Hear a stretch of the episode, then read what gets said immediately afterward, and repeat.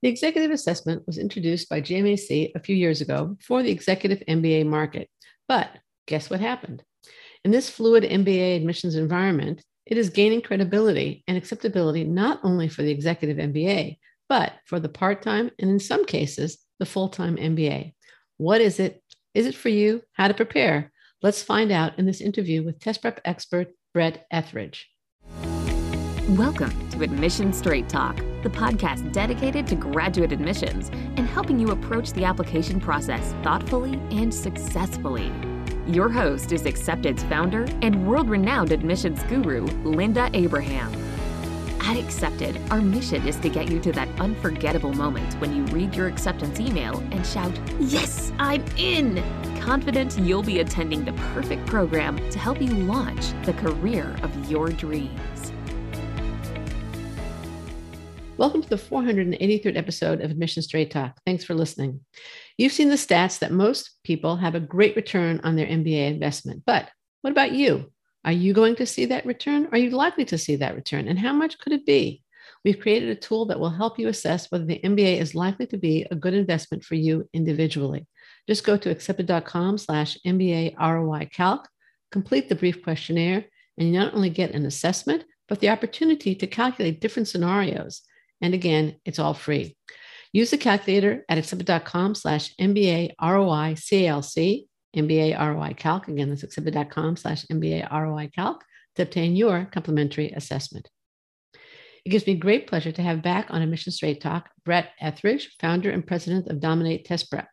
Brett earned his bachelor's in public policy studies from Duke in 2000 and then joined the Peace Corps for two years, where he worked in Madagascar. He then earned a master's in international finance, trade, and economic integration from the University of Denver. In 2010, he founded Dominate the GMAT, which became Dominate Test Prep. Today, Dominate Test Prep provides test preparation for the GMAT, the GRE, SAT, ACT, LSAT, and most importantly for today's conversation, GMAC's executive assessment.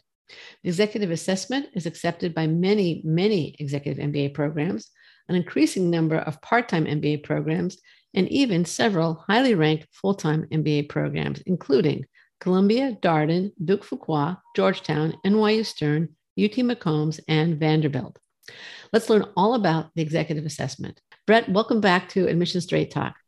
Thank you. It's great to be here. Now, let's start with just a real basic question What is the executive assessment? Well, you hit on it in explaining who accepts it. So it's a standardized test used as part of the admissions process for a wide range of primarily executive MBA programs in the United States, but also overseas.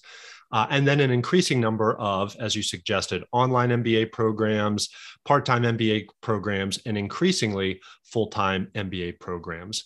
It's very similar in a lot of ways to the GMAT exam, which is the, the widely used entrance exam for business school, but different in distinct ways as well, which I'm sure we are going to get into. So, I mean, in short, it's a standardized test that a lot of students are taking right now to get into various MBA programs. And why did GMAC develop it? I mean, already had the GMAT. Because they were asked to, if the story okay. is correct. Yeah. So I so I actually first learned about the executive assessment myself at a forum that the GMAC hosted at their headquarters in Reston, Virginia, back in 2018. And I think the executive assessment had been around maybe a year or so at that point. So it's a fairly new exam, four or yeah. five years old. And it was my first time really learning about the exam. And at that point, only a couple dozen schools, maybe worldwide, were even using it. And the story they told us, at least, so this is straight from the GMAC's mouth, is that the admissions directors at a lot of the top executive MBA programs came to them and said, Look, we love the GMAT. We're currently asking applicants for our executive MBA programs to take the GMAT, but it's a really steep hurdle in the application process for a demographic of applicants who are in their 40s, sometimes 50s guys, these people have been out of school for decades, and now you're asking them to do the advanced math that's on the GMAT and you know spend months and months and months preparing. And like, can you come up with something that's a slightly lower barrier to entry? Not in terms of being easier necessarily. We want to make sure that the applicants have the quantitative chops specifically, but also the verbal reasoning skills to succeed in our executive MBA classrooms But let's be honest, they're working full time, they have families in a lot of cases, and we need to make a shorter, somehow more accessible exam. Can you do that? And so the GMAC went back to the drawing board and essentially used what they already had in terms of questions on the GMAT, repackaged them, reformatted them, made the exam a lot shorter, and the executive assessment was born. How much shorter or how, how long is it versus the GMAT? It's about half as long. So it's a wow. 90 minute exam. Yeah, significantly. In, in fact, uh, less than half, less than half the questions and about half the total duration because uh, there, there are no breaks so it's like get in let's get in let's get out it's a three section exam no breaks between the sections you just answer questions for 90 minutes and and you're in and out is it online also or or Correct. just um, yeah, it was, you know, much like the other exams, GMAT and GRE, it was test center only until the pandemic of 2020. And then they took it online. And so now students can take it online or in test centers. Got it. And how is it structured? So I got it shorter. So how do you spend that hour and a half? Three sections. The first section, each section is 30 minutes long. The first section is an integrated reasoning section, which is a section that is also on the GMAT, not the GRE. And you're going to answer 12 questions in those 30 minutes then immediately go into a verbal reasoning section, 30 minutes, followed by a quantitative reasoning section, 30 minutes. I don't know if we want to get into the weeds in terms of the question types, but they're very similar to the questions that are tested on the GMAT. It's just you have fewer of them. You're going to have 12 integrated reasoning questions, followed by 14 verbal reasoning questions, followed by 14 quantitative reasoning questions. Could you get a little bit into the weeds? Yeah, we can absolutely do that. So, integrated reasoning is, I think it's a really neat section that the GMAT added um, a handful of yeah. years ago to really showcase students' abilities to do the types of things, frankly, that are done more in business school than a lot of the stuff tested on the quantitative and verbal reasoning sections. It's stuff like reading graphs and charts and figuring out percent change of revenue for companies that you're pulling from tables and you know all of that type of stuff. And so they created these new question types. They call it integrated reasoning, and that's what comes first. Um, there are four different question types there, again, related to graphs and tables, multi source reasoning, two part analysis. Those are the four question types. What I think is unique, and, and we can talk on, touch on, you know, differences and similarities. One of the big differences, I think, between the executive assessment, though, and specifically the GMAT that also has an integrated reasoning section, is that the integrated reasoning score on the executive assessment is part of your overall total EA score. So for the executive assessment, you just get one score. Unlike the GMAT, where you get three different scores the executive, uh, the integrated reasoning score, your main 200 to 800 point score, and then your essay score, it's all lumped together with the executive assessment. And so, from that standpoint, integrated reasoning is more important and plays a bigger role oh, yeah. on the executive assessment. Um, so you start by taking the integrated reasoning section, and as the scoring algorithm works, how you do on the integrated reasoning section actually dictates whether you get a harder or easier next two sections, verbal or quantitative reasoning. So then you go into verbal reasoning that has really the exact same question types as what are on the GMAT, namely sentence correction, where you're basically um, trying to resolve any grammatical errors and usage errors in sentences, critical reasoning, which is analyzing arguments, strengthening and weakening arguments, and then reading comprehension, your standard read a passage and answer questions about, uh, about that passage. So that's verbal reasoning. And then you move into the quantitative reasoning section, which is composed of two different question types problem solving, your typical run of the mill math questions, multiple choice, and data. Um, data sufficiency, which is a unique question type now to the GMAT and the executive assessment, which takes a little bit of getting used to, uh, but you know, students tend to learn to love them more than problem solving once you learn how to do them correctly. All right. Wow, that was a great answer. Thank you other than being shorter and kind of having one lump score as opposed to multiple scores and a total, are there what are the other significant differences between, let's say, the GMAT and the executive assessment, or even the GRE and the executive assessment? Yeah, it's a good question and an important question. And I think the place to start with answering that doesn't have anything to do with the content or the logistics of the exam, but more so with the philosophical role that the exam plays. Uh, I talked about where it came from and why the GMAC mm. designed it and the demographic of students taking it. And as such, it's really more of a threshold exam. That's the way I like to think about it. Unlike the GMAT and the GRE, which are a little bit more cutthroat, really. I mean, students are jockeying for every last possible point. They're trying to score in the 90th percentile. They know they need a really, really high score to get into the top schools. When it comes to the executive assessment, it really is just trying to show the admissions officers that you have what it takes and are ready. The, the, GMAC calls it a readiness exam. Like it is simply trying to show that you are ready to go back into a business classroom at age 45 or what, you know, whatever you whatever are age. when you're going. So, and so from that standpoint, most schools, most of the executive MBA programs, online programs that are asking students to take the executive assessment really are only asking for what would be considered an average score 150. So, in terms of the score range, 150 is right in the middle. Scores range from 100 to 200. 150 is smack dab in the middle. It happens to be about an average score currently. And most schools are just telling applicants, hey, we just want you to get the 150. And that's hard for a lot of students because so many people going to business school are overachievers and they want, they're used to trying to excel and they're trying to get the highest score possible. And that's something, frankly, if you're listening to this, I just really always try to encourage my students.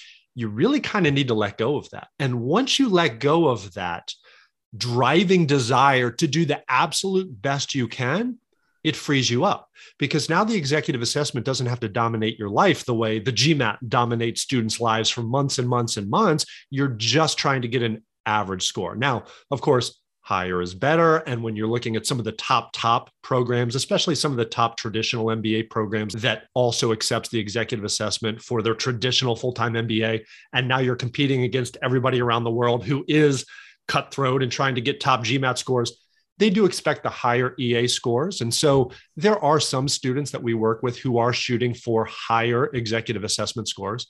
But I think philosophically, that difference is important in terms of the mindset you bring into preparing for the executive assessment. And again, there should be a little bit of liberation there because it should take some of the pressure off of you, realizing that, hey, I, I need to learn some things. I'm going to have to study. It's not easy necessarily to get even just a 150 on the executive assessment, but you certainly don't need to be shooting for the 90th percentile in most cases just circling back real quickly, I think the philosophical difference is huge. Yeah. Content wise, there's no geometry on the executive assessment.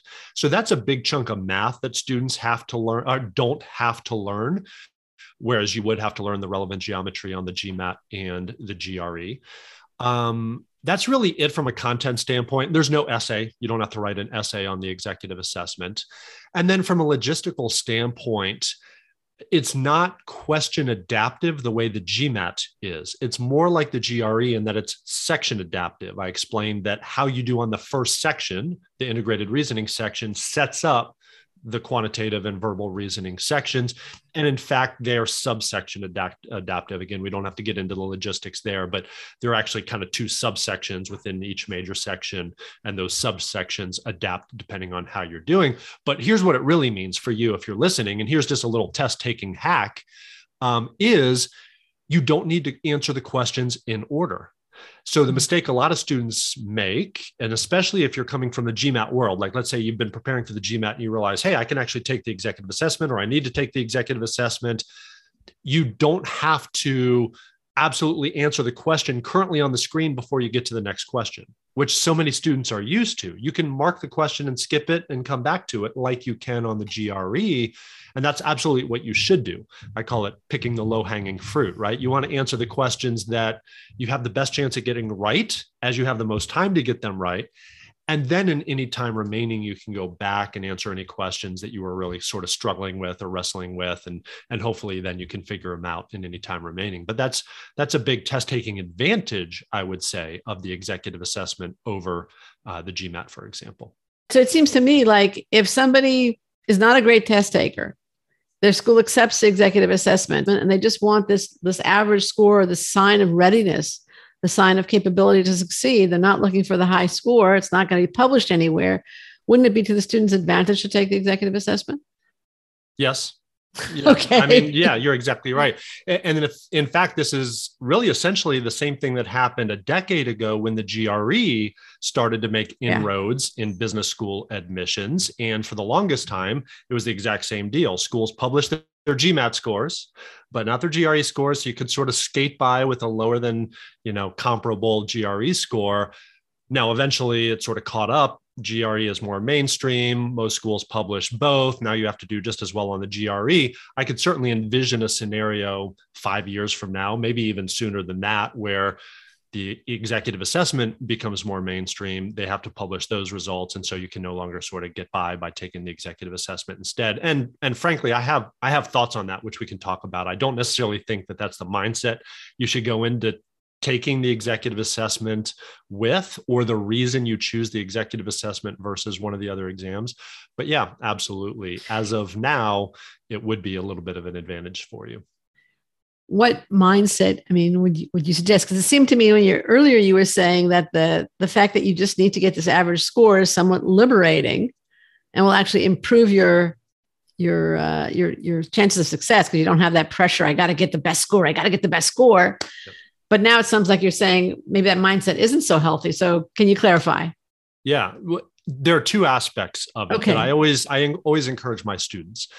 Whether you're going to take the executive assessment or the GMAT or the GRE, I encourage you to think about it as your first business school class because there are going to be things that you need to learn. And the executive assessment isn't necessarily easier, even if it's shorter and even if your ultimate score isn't quite as important. So I don't want you going into the exam thinking, oh, it's just going to be an easier GMAT because it's not. In fact, you know, I mentioned that there is no geometry on the executive assessment, and that's true. So, from that standpoint, perhaps it's a little easier just because you don't have to do the geometry.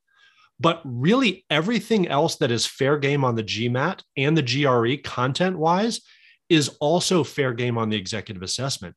And so, in some ways, I think it's almost, if not harder, more more frustrating in the sense that you still have to prepare for almost the same amount of stuff but you have fewer questions that you're going to see. So my students you know students end up preparing for all of these math topics and things that you know that could appear on the exam and you're more likely to see on the gmat just because you have twice as many questions.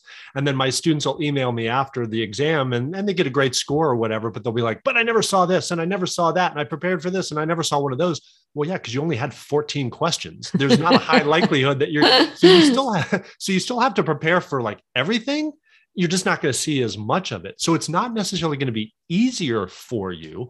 You still have to prepare. And what you really need to do is you need to get back in the mindset of, it's time to go back to school. I need to remember what it's like to sit down and de- dedicate devoted study time and take practice tests and feel the jitters of, you know, sitting down for an exam. And, and that's really what you're doing as you're preparing for the executive assessment. And so whether it's the executive assessment or the GMAT or the GRE, that's the mindset, not, hey, this is easier. So I'm choosing the executive assessment, but rather I'm going to attack this thing with the same vigor that I would for the GMAT or the GRE. It just might take me a little less time to prepare with that mindset. And then, and then the second thing that I would say is, toward, you know, along those same lines, is I, I just never encourage people to take the easy way out of anything in life, right? We want to prove to ourselves that we can do hard things. And so I wouldn't choose the executive assessment because you think it would be easier, because it turns out it's not necessarily easier.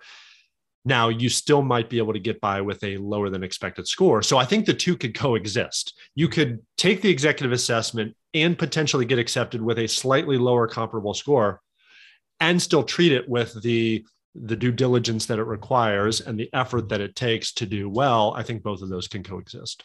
Right. I hear you. I hear it makes sense to me if you're in the midst of MBA applications, then you may appreciate an easy way to sort and keep track of your many resumes, letters, and documents. With the help of Interfolio, used by 1 million scholars worldwide, you can have a single home for all your application materials and a streamlined way to request and receive letters of recommendation.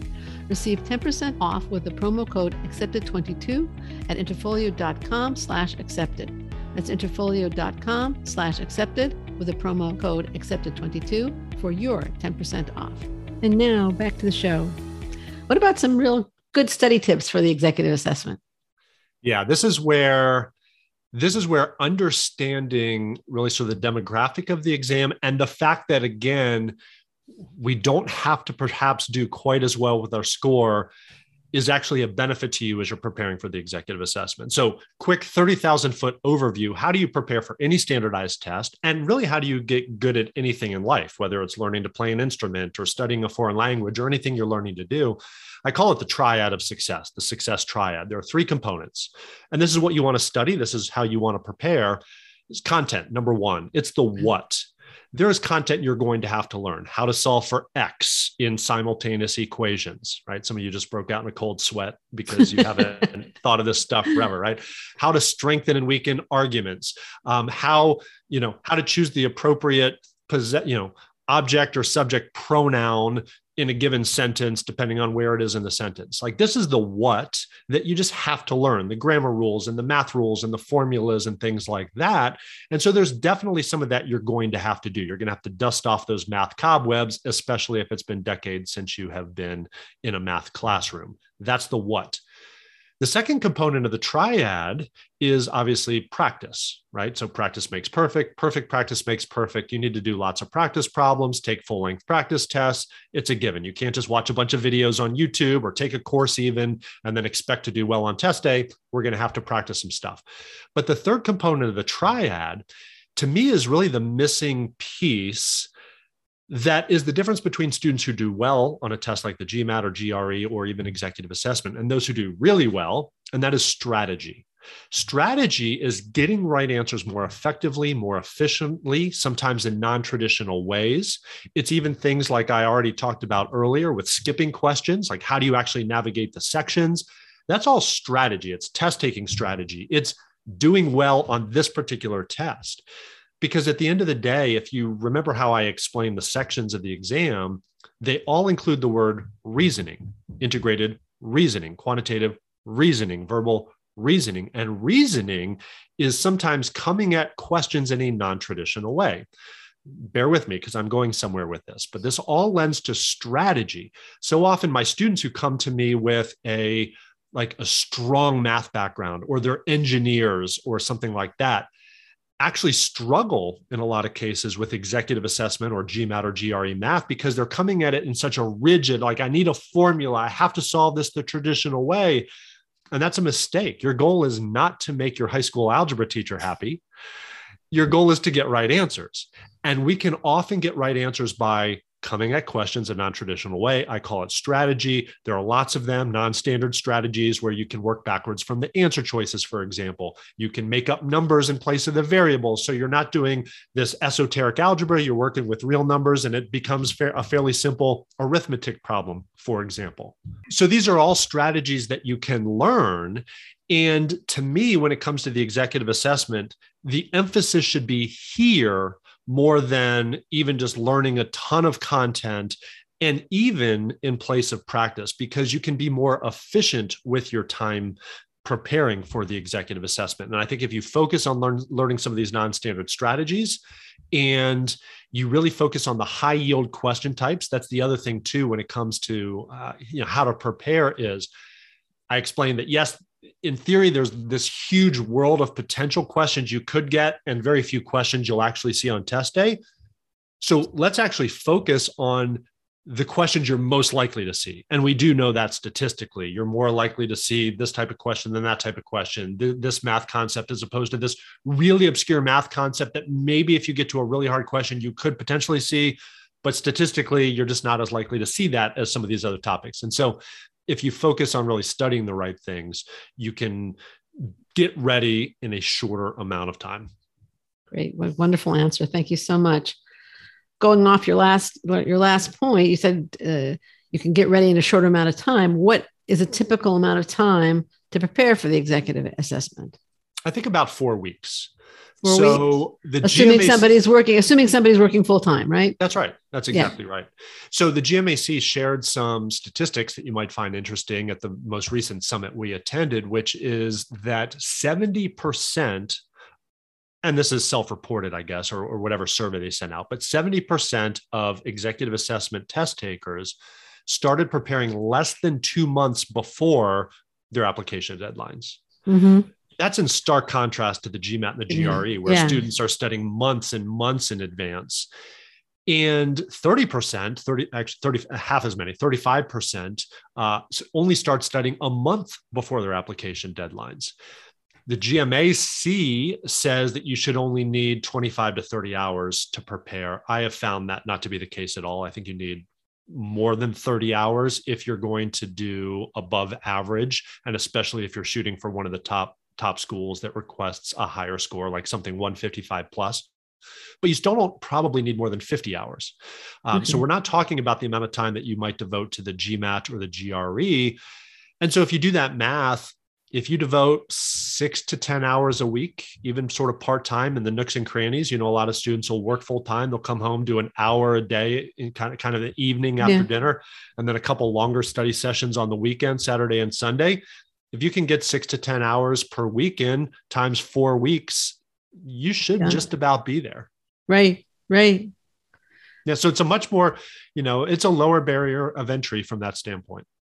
What do you think is the hardest part of the executive assessment? We've talked very much about the advantages and the shorter time, but is there uh, a little bit of a trap in having fewer questions? There is. So there's the trap in coming at it thinking that it's an easier GMAT because just because it's shorter and you have fewer questions doesn't mean you still don't have to prepare for a lot of potential questions. And so that's a trap. Um, and then the other the other thing I think that makes it difficult is just getting back into study mode for students who have been out of that mindset for so long. Yeah. Makes sense. Makes sense. What's the most common mistake that you see executive assessment takers make? It's trying to make their high school math teacher happy. It's trying to do everything the traditional way. It's trying to come at everything from a strict algebraic standpoint instead of realizing that it's a reasoning exam. And even on the verbal section, a lot of questions you can get right by reasoning your way to right answers. Uh, and then the second thing is is being a dog with a bone. And what I mean by that is having a question pop up on your computer screen and literally fixating on it and feeling like you have to get it right. You have to answer it, even if it takes you three minutes, four minutes, five minutes. And now you've blown up the exam from a time management standpoint, right? If you do the math per section, so let's look at the quantitative or verbal reasoning section 14 questions in 30 minutes. It's about two minutes per question. Yeah. Now you can spend a little more time on some questions. Some questions you'll solve a little bit faster, but on average, two minutes per question. Maybe you can push three minutes on a question, maybe a little bit more, but you can't be spending four minutes, five minutes, and being that dog with the bone where you just won't let it go. And you just, and it's question number two. And it's like, what are you doing? You know, so that's where learning to take the test the right way, sometimes sacrificing questions for the greater good of your time management to be able to answer later questions uh, because you have the time to devote to them. That's part of the game you have to play. Um, and then I, I, think the other thing is students, for whatever reason, and I, I feel it's this way more so for whatever reason for executive assessment test takers than some of my GMAT or GRE test takers, is they're just reluctant to take full length practice tests. They're really? scared. Of, I don't know. They're scared of actually. That's, that's funny because that's it's much less of a time commitment. It's much less of a time commitment, but I think they're scared to see what their score is. I think I think there's this feeling like they have to be a hundred percent ready before they take a practice test. I have to go through an entire course, or I have to do hundreds of practice problems, or I need to um, whatever it is. I need to learn all the content before I sit down and have a score staring me in the face. You know, but as with everything in life, avoiding it's not going to help. It's better to know where you stand, right? Even if that's let's say your first score is a 142. That's a really below average, not great score. Right. But who cares? Avoiding that doesn't change that. That's your current ability. Let's realize that. Let's evaluate it, and then let's figure out where, to focus. What are your strengths and weaknesses? What do we need to work on? That's that's the name of the game, and let's get you up to the 150 or the 155 or whatever it is. So you just learn so much from taking the practice tests, both from a time management standpoint, from a figuring out your strengths and weaknesses standpoint. Guys, don't don't avoid the practice test. It's a big part of studying, and it's a big part of doing well ultimately on the real thing. Well, in terms of your your triad, it's the second second leg That's of right. the of the triad, right? That's so, exactly right. Uh, of the stool. So, how much does the EA cost again? It's three hundred fifty dollars. It's an expensive exam. It's yeah, expensive. it's more. Yeah, it's more expensive than the other two. Maybe they uh, they also realize the demographic of who's taking it and saying right, maybe so, maybe so. These people have some money. We can charge them a little bit more, but whatever it is, yeah, yeah. Eh, the other thing about that, though, is you can only take the executive assessment twice. Oh. Whereas you can take the other exams a lot more than up to, that. Up to um, five times, I think. Exactly. And so in, in a calendar year. Um, right. And I think eight times lifetime, something like that. That's, yeah, that's right. exactly right. Now, there's some wiggle room here. Kind of the loophole is you can take the in person exam twice and oh, by the way, you can also take the online version twice. So technically, you could take it four times. Um, and they they may expand that. My my hypothesis about why that's the case. They have their reasoning for for why, but my hypothesis is just maybe they don't have quite as large a pool of questions, and so they don't want students seeing redundant questions and so forth. Since it's a newer exam, and right. maybe as they build out the question pool to the size of the GMAT or or the GRE, for example, maybe they'll allow you to take it more. Um, maybe it's something completely unrelated to that, and they just say, hey, this isn't an exam. You're supposed to be taking 10 times to try to get the 90th percentile. And so we're just going to limit you to two tests but whatever it is uh, that's kind of the way it works. It's interesting. Okay. Yeah. but i think your hypothesis makes sense. Anything you would have liked me to ask you? No i think i think we hit on it. I think um, i think the mindset of guys treat this thing like your first business school class and really don't avoid hard things by thinking that I'll take the executive assessment instead. Do it because it's the preferred exam for the program that you are going to be applying to. Remember that the GMAT was originally designed for business school, for full time MBA programs. And that's really sort of the go to exam that excels at you know, testing people's readiness for business school. The GRE was originally an exam designed for other graduate programs. Yes, it's accepted for business school now, but maybe it's not always the right tool for, for business school. The executive assessment was designed for executive MBA programs, part time programs, online MBA programs. And if that's what you're applying for, and that's the exam that they're requesting, you know, as the priority, obviously that's the exam you should take. So take it if you're supposed to take it. Don't avoid the GMAT just because it's longer for the same reasons I just explained. And, uh, and I think that will serve you well. Uh, one final thing that we maybe didn't touch on is under well just from the practice standpoint right? Resources like where do you where how do you prepare? Where do you get the stuff that's going to teach you the content and the practice and all of that type of stuff? Obviously obviously you could take a course. We have a course. I'm not the only provider of executive assessment courses in the industry. Uh, courses can be incredibly helpful. The GMAC, though, has a whole suite of official resources on their website, official practice tests, which, by the way, are really the only available full length practice tests on the market. There are a couple uh, third party tests that aren't really great at this point. So depending on when you're listening to this uh, this podcast, maybe there are some other good options on the market. But right now, I, I send all of my students to the GMAC website for the official executive assessment practice tests, and then they also have official practice questions. Now here's here's a little bit of a hack for you that will save you some time. I talk, or sorry, not not necessarily some time, but some money. I talked about how there's so much similarity in terms of the actual questions on the executive assessment and the GMAT, save the fact that there's no geometry on the executive assessment. You can use GMAT official resources to prepare for the executive assessment in terms of practice questions. And why might you want to do that? Because you can get way more questions for less money the GMAT official guide, for example, you can get that on Amazon or off of the website or whatever for you know 25 to 40 dollars and there's nearly a thousand questions in that guide You're going to pay twice as much money for like 300 questions on the official executive assessment website. So those questions in the GMAT official guide can totally prepare you well for the executive assessment. Again, skip all the geometry stuff, but on the verbal side, it's all relevant. On the data sufficiency side, it's all relevant. The integrated reasoning questions, relevant, right? So some some of my students do use the GMAT official guide to prepare for the executive assessment. So that that's an option for you as well. Great tip. Thank you, Brett. I want to thank you for joining me for the whole conversation. It's been fascinating and very informative.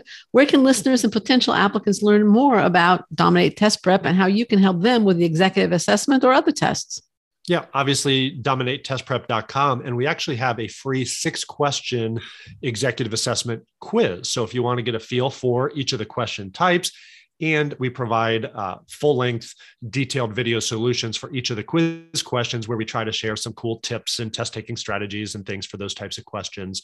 Again, head over to the website or dominatetestprep.com forward slash what's hyphen on hyphen the hyphen ea and uh, and you can get there. So yeah check that out but I, I appreciate you having me on. Hopefully you guys have learned more about what you're in store for on the executive assessment I'm sure they have. Can you send me that link and we'll include it in the show notes? Okay. I will. And we'll include that link as well as links to uh, Dominate Test Prep and other resources relevant to the executive assessment. And remember, Dominate Test Prep also offers test prep for the GRE, the GMAT, the LSAT, the SAT, and the ACT. They're all going to be linked to from accepted.com slash 483. Quick reminder don't miss the MBA ROI calculator. Find out how much your MBA investment could benefit you financially. Take the quiz at accepted.com slash MBA ROI Calc, MBA ROI CLC. Listener, thank you too for joining Brett Ethridge and me for our 483rd episode. If you find the show worthwhile, please subscribe. Make sure you don't miss any future shows, be they with admissions directors, professors, current students, test prep pros like our guest today, or alumni doing great things. You'll find subscribe links at accepted.com slash 483 or lovethepodcast.com slash AST. Thanks for coming. This is Admission Straight Talk produced by Accepted, and I am your host, Linda Abraham. I'll talk to you again next week.